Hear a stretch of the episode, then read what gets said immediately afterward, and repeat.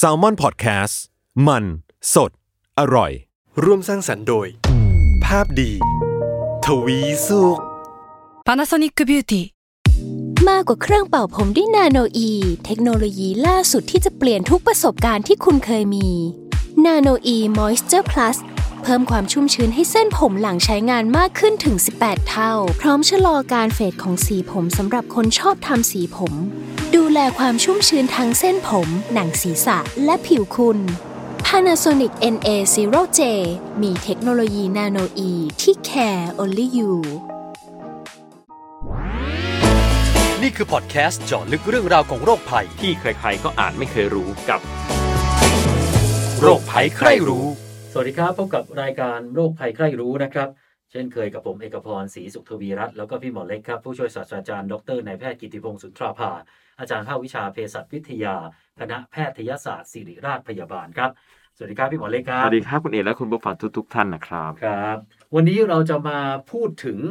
อีกหนึ่งโรคนะที่เกี่ยวกับทางเดินอาหารอืมที่เพื่อนผมเนี่ยก่อนหน้านี้ไม่เคยได้ยินเลย รู้สึกว่าเริ่มได้ยินเยอะขึ้นเพื่อนเริ่มบ่นเยอะขึ้นตอนที่เริ่มจะมีอายุ ซึ่งผมไม่รู้นะว่ามันเกี่ยวข้องกันหรือเปล่า แต่เริ่มได้ยินบ่อยขึ้น ก็คือกรดไหลย้อนครับ กรดไหลย้อนหลาย ๆ คนก็ยังเข้าใจกันผิดหรืออาจจะไม่เข้าใจเลยอย่างเช่นผมนะครับ วันนี้ฮะเราจะมาพูดคุยถึงเรื่องนี้กันนะครับ และวันนี้เราอยู่กับรองศาสตราจารย์นายแพทย์หม่อมหลวงทยากิติยากร จากภาควิชาอายุรศาสตร์คณะแพทยศาสตร์โรงพยาบาลรามาธิบดีนะครับ สวัสดีครับหมอทยาครับ ครับ สวัสดีครับ ขอถามหน่อยฮะว่าไอ้กรดไหลย้อนเนี่ยมันเกิดจากอะไรฮะเพราะว่าหลาย ๆ คนเนี่ยเข้าใจผิดกันเยอะ บางคนบอกกินเยอะไปบ้าง ไปกินของที่มันทำให้ท้องอืดบ้างอะไรอย่างเนี้ยฮะครับขั้นพื้นฐานสุดนะครับก็คือว่าตัวน้ำย่อยในกระเพาะนะครับพอโดนหลั่งออกมาเนี่ยมันเป็นกรดครับแล้วก็กรดเนี่ยมันก็ย้อนขึ้นจริงครับย้อนขึ้นหลอดอาหาร ซึ่งไม่ได้สร้างมาเพื่อทนกรด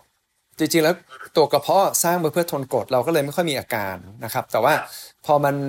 ย้อนขึ้นไปด้วยสาเหตุต่างๆหนึ่ง ซึ่งซึ่งเดี๋ยวอาจจะคุยกันนะครับ แต่พอมันย้อนขึ้นไปในหลอดอาหารเนี่ยก็แสบคออ่า มันก็เลยแสบคอ มันก็เลยไปกัดตรงนั้นทำให้มีอาการครับ โดยหลักการก็คือกรดมันแทนที่จะลงล่างหรืออยู่ในกระเพาะ มันดันย้อนขึ้นมาจะออกจากปากอย่างนี้นะคือมันถึงขั้นอยู่ที่คอหรือออก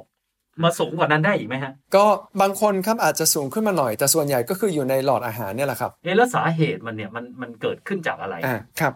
คือสาเหตุเนี่ยจริงๆแล้วมันมีหลายปัจจัยด้วยกันนะครับอ่าตั้งแต่หูรูดนะครับสมมุติว่าอ่าจริงๆแล้วมันมีหูรูดกันไม่ให้อ่ากรดเนี่ยไหลย้อนขึ้นไป แต่ด้วยอายุเอ่ยกล้ามเนื้ออ่อนแรงลง หรือไม่ก็อ่าตัวกระเพาะเลื่อนขึ้นอะไรเงี้ยครับหูรูดก็อาจจะอ่อนลงได้ แล้วก็มันก็อ๋อแสดงว่าอายุก็เป็นปัจจัยด้วยครับเป็นเป็นหนึ่งในปัจจัยก็คือลำไส้ก็จะทางเดินอาหารนะครับกล้ามเนื้ออะไรก็จะเปลี่ยนไป นะครับหนึ่งในนั้นก็อาจจะเป็นหูรูดที่อ่อนแรงลงได้ครับ แต่มันก็จะมีปัจจัยอื่นๆด้วยนะครับ อย่างเช่นการรับประทานอาหารแล้วก็นอนเลยอย่างเงี้ยครับหรือดื่มอะไรเยอะก่อนลงนอนเลย หรืออทานอาหารเยอะๆจนอิ่มมากนะครับ เราก็อาจจะมีกรดไหลย้อนไหลขึ้นไปได้นะครับ เพราะว่าถ้าเรานึกซะว่า กระเพาะกระหลอดอาหารเนี่ยเป็นเหมือนขวดน้ำนะครับ ซึ่งมีคอขวดที่สูงขึ้นมาเนี่ยถ้าเราตั้งขึ้นเนี่ยน้ำมันก็ไม่ไหลขึ้นถูกไหมครับ แต่ถ้าเรานอนขวดลงทันทีตอนที่น้ำเยอะอยู่เนี่ยมันก็จะล้นตรงแอ่งแล้วก็ไหลขึ้นคอขวดได้ เหมือนกันเลยครับ ถ้าเราทานข้าวเยอะๆแล้วก็นอนลงเลยเนี่ยมันก็จะล้นไอ้ตรงแอ่งเก็บอาหารของกระเพาะ แล้วก็ย้อนขึ้นไปในหลอดอาหารได้ เพราะกระเพาะมันเต็มอยู่ ใช่ครับ หรือว่าถ้าเราทานอิ่มมากถึงเรานั่งแต่ทานอิ่มมากจน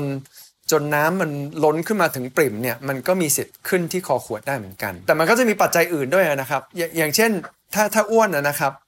อ่าก็เหมือนกับอ่าความอ้วนเนี่ยมันไปกดครับเหมือนเป็นลูกโป่งนะครับอ่ากระเพาะก็เป็นเหมือนลูกโป่ง ซึ่งมีน้ำอยู่ข้างใน ถ้าข้างนอกอ่ากดลงมาก็จะบีบขึ้นทางปากทางครับ เหมือนกัน ถ้าเราอ้วนเนี่ยมันก็จะมีแรงกดลงมาทับกระเพาะมากขึ้น แล้วก็จะบีบขึ้นไปได้ครับ เอ๊ะอย่างนี้เนี่ยเท่าที่ฟังนะอาการนอกจากการมีความแสบๆแถวๆลำคอแล้วเนี่ย มันจะมีสัญญาณอะไรบอกไหมฮะว่าเอ้ยเราเริ่มเป็นกรดไหลย้อนแล้ว ส่วนใหญ่จะเป็นอาการจุกแสบครับตรงลิ้นปี่หรือไม่ก็ตรงอ่ากลางหน้าอกครับ เพราะว่าข้อต่อของตัวกระเพาะกับตัวหลอดอาหารเนี่ยอยู่ประมาณลิ้นปี่ครับ ส่วนใหญ่จะเป็นตรงนั้นซะมากสุดนะครับ แต่ถ้าขึ้นมามากกว่านั้นเนี่ยก็จะเป็นที่คอบางทีเป็นที่เป็นการไอหรือแสบคอหรือเสียงเปลี่ยนไปอย่างนี้ก็มีบ้างครับ แต่ส่วนใหญ่เป็นมากสุดเนี่ยจะเจอการแสบที่ตรงลิ้นปี่หรือหรือตรงหน้าอกอะครับกลางหน้าอก อาจารย์อาจารย์รถครับจะมีอาการจุกแน่นหน้าอก อันนี้แหละที่คนไข้หลายคนจะจะสับสนกับเป็นโรคหัวใจหรือเปล่า หรือว่าเป็นกรดไหลย้อนตรงนี้มันจะแยก ยังไงได้บ้างไหมครับอาจารย์ครับ คือจริง ๆแล้วก็จะมีการคล่อมกันอยู่บ้างนะครับ แต่ว่าสำหรับอ่ากรดไหลย้อนนะครับ ก็จะเป็นหลังทานข้าวนะครับ ไม่เกี่ยวกับการออกกำลังกายอ่าเป็นแบบแสบมากกว่าอ่าปวดอ่ากดแน่นอย่างเงี้ยครับอ่าก็ก็ก็จะเป็นอาการที่แยกกันได้บ้าง แต่ว่าบางคนเนี่ยถ้าถ้าไม่แน่ใจก็อาจจะต้องตรวจดูทั้งคู่ครับครับครับ เอ๊ะเท่าที่ฟังนะ ก็เหมือนกับว่ามันก็ไม่ได้มีอะไรมาก นอกจากความแสบความจุก และความอันตรายนอกเหนือจากเนี้ยมันมันมันมันมีอะไรอีกไหมฮะ หรือว่าเพราะฟังเหมือนกับบางคนอาจจะไม่ใส่ใจบอกเฮ้ยแสบแสบจุกจุกอืมทนทนๆอาเอาจจะทนทนเอาช่างมันอะไรอย่างเงี้ยมันมีความอันตรายไหมฮะครับคือจริง ๆ แล้วส่วนใหญ่นะครับก็เป็นแค่การรำคาญหรือการเจ็บแสบนะครับ แต่ว่าแต่ว่าก็จะมีอ่าปัญหาเพิ่มขึ้นมาได้ครับ สองอย่างหลักๆ ที่เรากังวลก็คือการเป็นแผล ซึ่งพอเป็นแผลแล้วเป็นแผลเป็นเนี่ยมันก็จะทำให้หลอดอาหารตีบได้นะครับ จะกลืนติดจะกลืนไม่ค่อยได้นะครับ แต่เจอเจอน้อยมากนะครับ อีกอีกปัญหาหนึ่งที่เจอได้แต่ส่วนใหญ่จะเป็นในต่างประเทศมากกว่านะครับ ก็คือเป็นการเปลี่ยนแปลงของผนังอของหลอดอาหารเนี่ยแหละครับ จน แล้วก็ตุ้นอักเสบไปเยอะๆเนี่ยจนมันกลายเป็นมะเร็งครับก็จะเป็นมะเร็งชนิดหนึ่งที่เกิดขึ้นหลังจากตัวกรดไหลย้อนมันไปไปไปไปกัดตรงนั้นเยอะๆนะครับ แต่ว่าต้องบอกว่าอันนี้เนี่ยมีรายงานกันในต่างประเทศในภาคตะวันตกซะส่วนใหญ่ของผมเองเนี่ยยังแทบจะไม่เจอเลยครับที่เมืองไทยตั้งแต่กลับมาทำงานที่นี่ เอ๊ะแล้วเมื่อกี้คุณหมอรถบอกว่ากลุ่มเสี่ยงเนี่ยคือคนอ้วน แล้วเรามีกลุ่มกลุ่มกลุ่มไหนที่เป็นกลุ่มเสี่ยงเพิ่มเติมมากกว่ากลุ่มนี้อีกไหมฮะกลุ่มอ้วนนะครับเป็นเป็นมากสุด แต่ว่าก็จะมีเรื่องอาหารการกินนะครับด้วยครับ คือคนที่ชอบทานมันหรือหวานหรือทานอิ่มๆอย่างเงี้ยครับก็จะเป็นมากหน่อยนะครับ หวานมันเนี่ยจะทำให้กระเพาะอาหารบีบตัวช้านะครับ และอาจจะแช่อยู่ในกระเพาะนาน มันก็มีการกระเฉาะขึ้นไปได้นะครับ อีกกลุ่มที่เจอบ่อยนะครับ ช่วงหลังก็คือ คนที่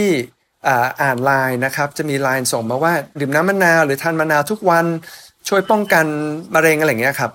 ก็จะมีคนอยากเชื่อแล้วก็ดื่มน้ำมะนาวทุกเช้านะครับน้ำมะนาวเนี่ยเป็นกรด ก็ถึงแม้ว่าอันนี้ไม่ใช่กรดไหลย้อนเพราะไม่ใช่กรดในกระเพาะไหลขึ้นไปทำให้อักเสบ แต่เป็นกรดที่เราดื่มลงไปครับ แต่อาการจะคล้าย ๆ กันเลยครับ ก็จะแสบหน้าอกแสบลิ้นปี่อย่างเงี้ยครับมา แล้วถ้าหยุด ดื่มน้ำมะนาวเนี่ยก็หายนะเอ๊ะอันนี้ไหนๆพูดถึงเรื่องน้ำมะนาวแล้วผมเติมอีกนิดหนึ่งและอย่างเนี้ย สมมติกินทุกวันไม่ฟังด้วย มันจะมีอาการปลายทางเหมือนกับกรดไหลย้อนไหมฮะที่บอกว่าเอ่อกระเพาะอาหารอ่าขออภัยหลอดอาหารตีบเอ่อยังไม่เจอถึงขนาดนั้นนะครับนะยังยังยังยังไม่เจอจนแบบกัดจนเป็นแบบตีบอะไรอย่างนั้นนะครับ แต่ว่าก็จะมีอาการเจ็บแสบครับ คือถ้า มองกันก็มีความเป็นไปได้อืมแต่ก็ยังไม่เจอนะเพราะจริงๆ คนเฒ่าคนแก่ผู้หลักผู้ใหญ่นี่พูดไม่ฟังนะก็แม่ผมเนี่ย หรือคนอื่นเนี่ย บอกกินแล้วไม่ช่วย มันไม่ช่วยอยู่แล้วมะเร็งมะนาวเนี่ย ก็ไม่ฟังก็กิน ความอยากเชื่อครับ ความอยากเชื่อเผื่อผมจะได้ที่ฐานเนี่ยจะได้เอาไปขู่เอ๊ะแล้วแล้วอะไรอย่างนี้เนี่ยอะเรากลับมาที่เรื่องกรดไหลย้อน แล้วพอเป็นปุ๊บเนี่ย ทีนี้เราจะรักษายังไงฮะเพราะอย่างเห็นของบางคนก็เพราะหูรูดมันเสื่อมอะไรอย่างเนี้ย เอ๊ะในการรักษามันก็ดูแบบเออมันเหมือนมันเป็นที่อวัยวะของเราเองอะไรอย่างเนี้ยฮะครับส่วนใหญ่ก็จะมีหลายปัจจัยร่วมกันนะครับ อาจจะไม่ใช่อันไหนอันเดียวนะครับอ่าอย่างแรกเลยก็คือปรับพฤติกรรมครับอ่าก็ก็ต้องซักประวัติถามว่าอ่ากินอะไรบ้าง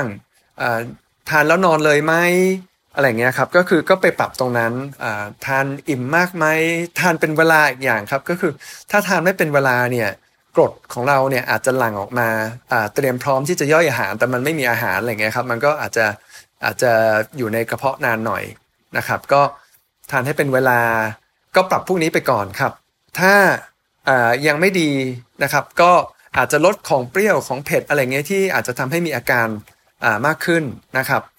แล้วถ้าไม่หายเนี่ยก็คือให้ยาได้ครับ มันก็จะมียาลดกรดก็ก็มีหลายแบบอยู่เหมือนกันนะครับ แบบที่ใช้บ่อยสุดก็คือ ตัวที่ไปลดการหลั่งกรดของกระเพาะนะครับ อันนี้ก็จะทานส่วนใหญ่ก็แนะนำทานตอนเช้าก่อนอาหารสักประมาณ 20นาทีครึ่งชั่วโมงครับ มันก็จะลดการหลั่งกรดของเราที่จะไหลย้อนขึ้นไปได้ใช่ครับงั้นยาก็คล้ายๆ กับยารักษาโรคกระเพาะเลยใช่ไหมครับครับ ก็เป็นยาตัวเดียวกันนะครับ ส่วนฮะก็จะลดกรดซึ่งก็จะช่วยให้แผลในกระเพาะอะไรพวกนี้หายด้วยนะครับ แต่ถ้าไม่พอเนี่ยก็จะมีพวกยาเคลือบบนอาหารหรือหรือหรือตรงคออะไรเงี้ยครับ ไม่ให้กรดมันไหลขึ้นไป ครับเอ๊ะทีนี้เนี่ยผมเคยเห็นเขาขายในออนไลน์เขาบอกว่าหมอนไว้นอนสำหรับคนเป็นกรดไหลย้อน เป็นหมอนที่แบบตั้งสูงเลยฮะ เหมือนกับว่าไม่ให้คอเราอยู่ระนาบเดียวกับขากับท้อง ไอ้พวกนั้นมันช่วยไหมฮะ คือถ้าเป็นแค่คอคือศีรษะยกขึ้นมาเฉยๆเนี่ยไม่ค่อยช่วยครับ เพราะมันไหลขึ้นมาแล้วจากข้างล่างครับ มันต้องเป็นแบบคล้ายๆ ครึ่งตัวหรืออะไรเงี้ยครับ ยกขึ้นเอ็นขึ้นมาหน่อย เหมือนนอนบนโซฟาอะไรอย่างนี้เหรอฮะคือหมายความว่าเอา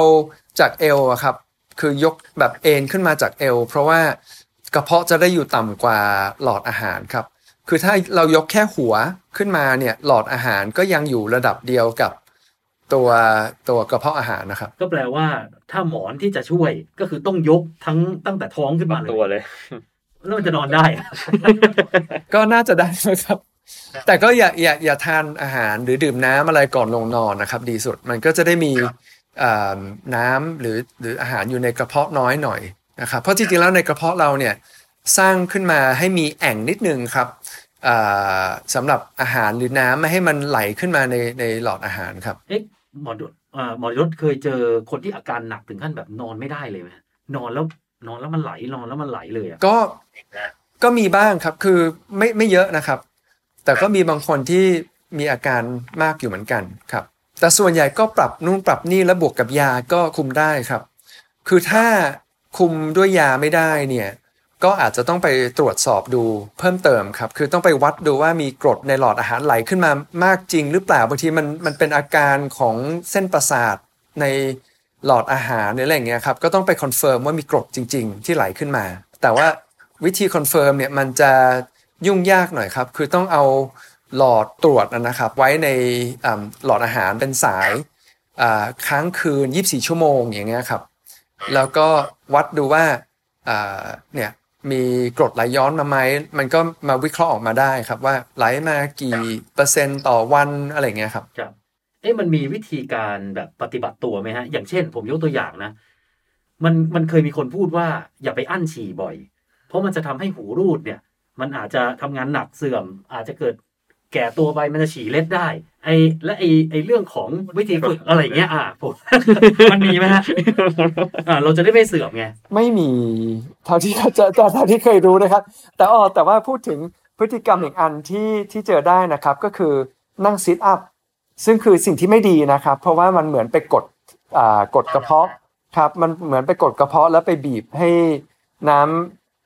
น้ำกรดไหลย้อนขึ้นไปอย่างเงี้ยอย่างเงี้ยครับเพราะมันไปบีบกระเพาะตอนเราซิทอัพถูกไหมฮะใช่ครับใช่ครับไปเกรงเหมือนไปบีบอย่างเงี้ยครับมันก็จะไม่ค่อยดีเท่าไหร่อ่าแต่ว่าอันที่ฝึกเนี่ยผมยังยังนึกไม่ออกครับ ผมก็ถามแบบมั่วๆซั่วๆนะหมอด้วยจะสนใจผมก็นี่นี่นี่อีกอันหนึ่งนะครับ ผมผมเคย เจอคนไข้คนหนึ่งที่ใส่สเตย์ครับ ใส่สเตย์แน่น ๆ ก็เหมือนกับแบบไปรัด แล้วก็คล้ายๆกดไม่ให้อ่า น้ำย่อยมันไหลลงอย่างเงี้ยครับก็คงอ่าทำให้เป็นกรดไหลย้อน แล้วพอเขาเขาไม่ใส่แล้วก็ดีขึ้นครับ หรือใส่กางเกงรัดแน่น ๆ ขึ้นมาที่เอวอย่างเงี้ยครับก็ก็เคยเห็นเหมือนกัน อย่างนี้ก็แสดงว่าดูเท่าที่ฟังเนี่ยวิธีการรักษาเมื่อเป็นแล้ว มันก็คือการต้องพยายามลดกรดในอืมท้องให้ได้มากที่สุดถูกไหมฮะเราไม่ได้ไปรักษาในส่วนของอวัยวะหูรูดอืมหรือว่าในส่วนอื่นครับ หูรูดถ้าจะรักษาเนี่ยมันมีการผ่าตัดแต่ว่าโดยโดย ส่วนใหญ่แล้วเราไม่แนะนำครับ เพราะว่ามันก็อาจจะมีปัญหาตามมาอะไรได้ ถ้าเราปรับด้วยพฤติกรรมกับบวกกับยาบ้างเนี่ยก็ก็ดีกว่าครับครับอืมครับเอ๊ะแล้วถ้าเกิดรักษาเนี่ยหายขาดไหมฮะเพราะเหมือนเคยได้ยินว่า คนที่เป็นแล้ว จะไม่หายขาด ถ้าเผลอนิดนึงมันมาอีก อันนี้ถูกไหมฮะครับก็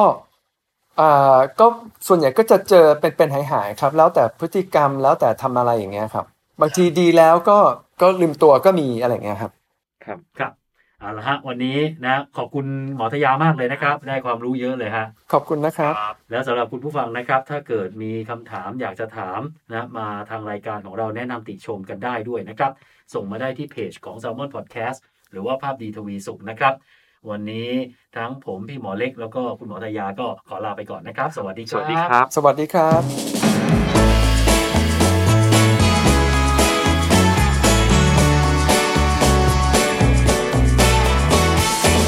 โรคภัยใครรู้